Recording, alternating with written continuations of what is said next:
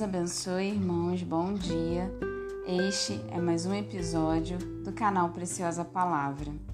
A reflexão de hoje, ela está no livro de João, capítulo 21, versículos 2 e 3, e diz assim: Simão Pedro, Tomé, chamado Dídimo, Natanael, que era de Caná da Galileia, os filhos de Zebedeu e mais dois dos seus discípulos estavam juntos. Simão Pedro disse: Vou pescar. E eles o encorajaram: Nós vamos contigo também. Saíram e logo entraram no barco, mas naquela noite nada pegaram.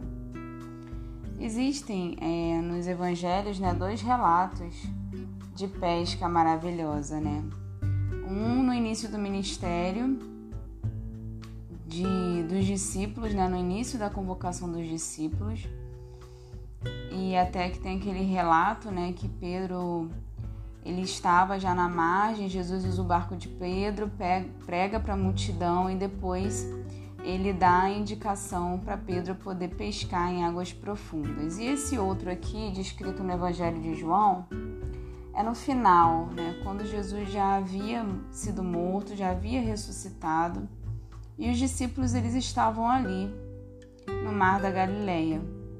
E a impressão que eu tenho, irmãos, desses versículos é que como os discípulos ali naquele momento eles estavam num período como se fosse de pausa, num período em que eles não estavam fazendo nada, eles simplesmente tomaram a decisão de fazer o que eles já faziam antes, antes do ministério de Jesus, que era pescar.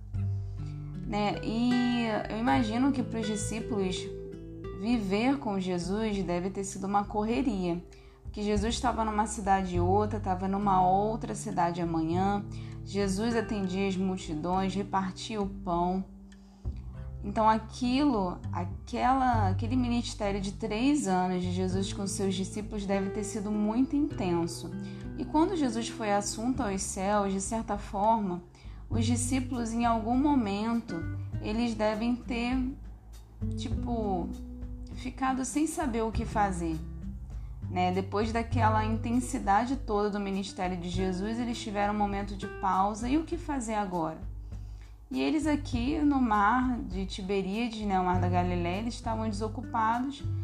E Pedro teve uma ideia, vou pescar. E os outros o animaram e foram juntos também. Só que o que aconteceu? Eles não pescaram nada. E interessante é que a partir do versículo 3, Jesus ele está na praia e os discípulos avistam ele e Pedro é, veste a túnica, se joga no mar. Quando eles encontram com Jesus, Jesus já estava com peixe na brasa, ele já estava com um pão ali preparando de jejum para eles. Mas ainda assim Jesus vai e pede para eles retornarem lançar as redes e eles conseguiram pegar 153 grandes peixes. E hum, o que mais me chamou a atenção nessa reflexão é que a gente não pode tentar, depois que a gente conheceu Jesus, depois que a gente tem um relacionamento com Jesus, mesmo que tenha um período de pausa em que a gente não saiba muito o que fazer e que pareça até que a gente esteja estagnado, pareça que a gente está desocupado, a gente não pode simplesmente tomar a decisão de fazer o que a gente sempre fez. Porque, ah, eu estou desocupado, né? O que, que custa? vou lá, vou pescar, não tem nada para fazer. Só que você percebe aqui no texto que eles, ao tomarem essa atitude, eles não conseguiram apanhar nada, foi em vão essa tentativa. Se esforçaram, Jogaram a rede, jogaram de novo, jogaram mais uma vez, tentaram, tentaram, tentaram e não apanharam nada. Sendo que o mistério aqui é que o próprio Jesus já tinha preparado de jejum para ele, já tinha preparado o peixe, o pão. De onde que Jesus trouxe esse peixe e pão? Não faço ideia, mas ele já tinha preparado ali o de jejum. Não havia essa necessidade deles terem ido pescar. Eles poderiam estar sei lá, orando, se reunindo, cantando cânticos. Eles faziam isso, né? Porque no relato de Atos diz que quando é, houve o dia de Pentecostes, eles estavam unânimes orando né, e jejuando. Mas a lição para a gente hoje é: não deixe o seu coração se enganar, não deixe o seu próprio eu te enganar. Não ache que é mais conveniente num período de pausa em que você não consegue obter direção de Jesus, que você não sabe o que fazer, que você se acha estagnado, não volte simplesmente a fazer o que você sempre fez. Não pense em desistir, porque essas tentativas elas são fracassadas, só geram esforço em vão, de esforço desnecessário, porque você só pode fazer alguma coisa que você tem até habilidade para fazer mediante uma ordem de Jesus.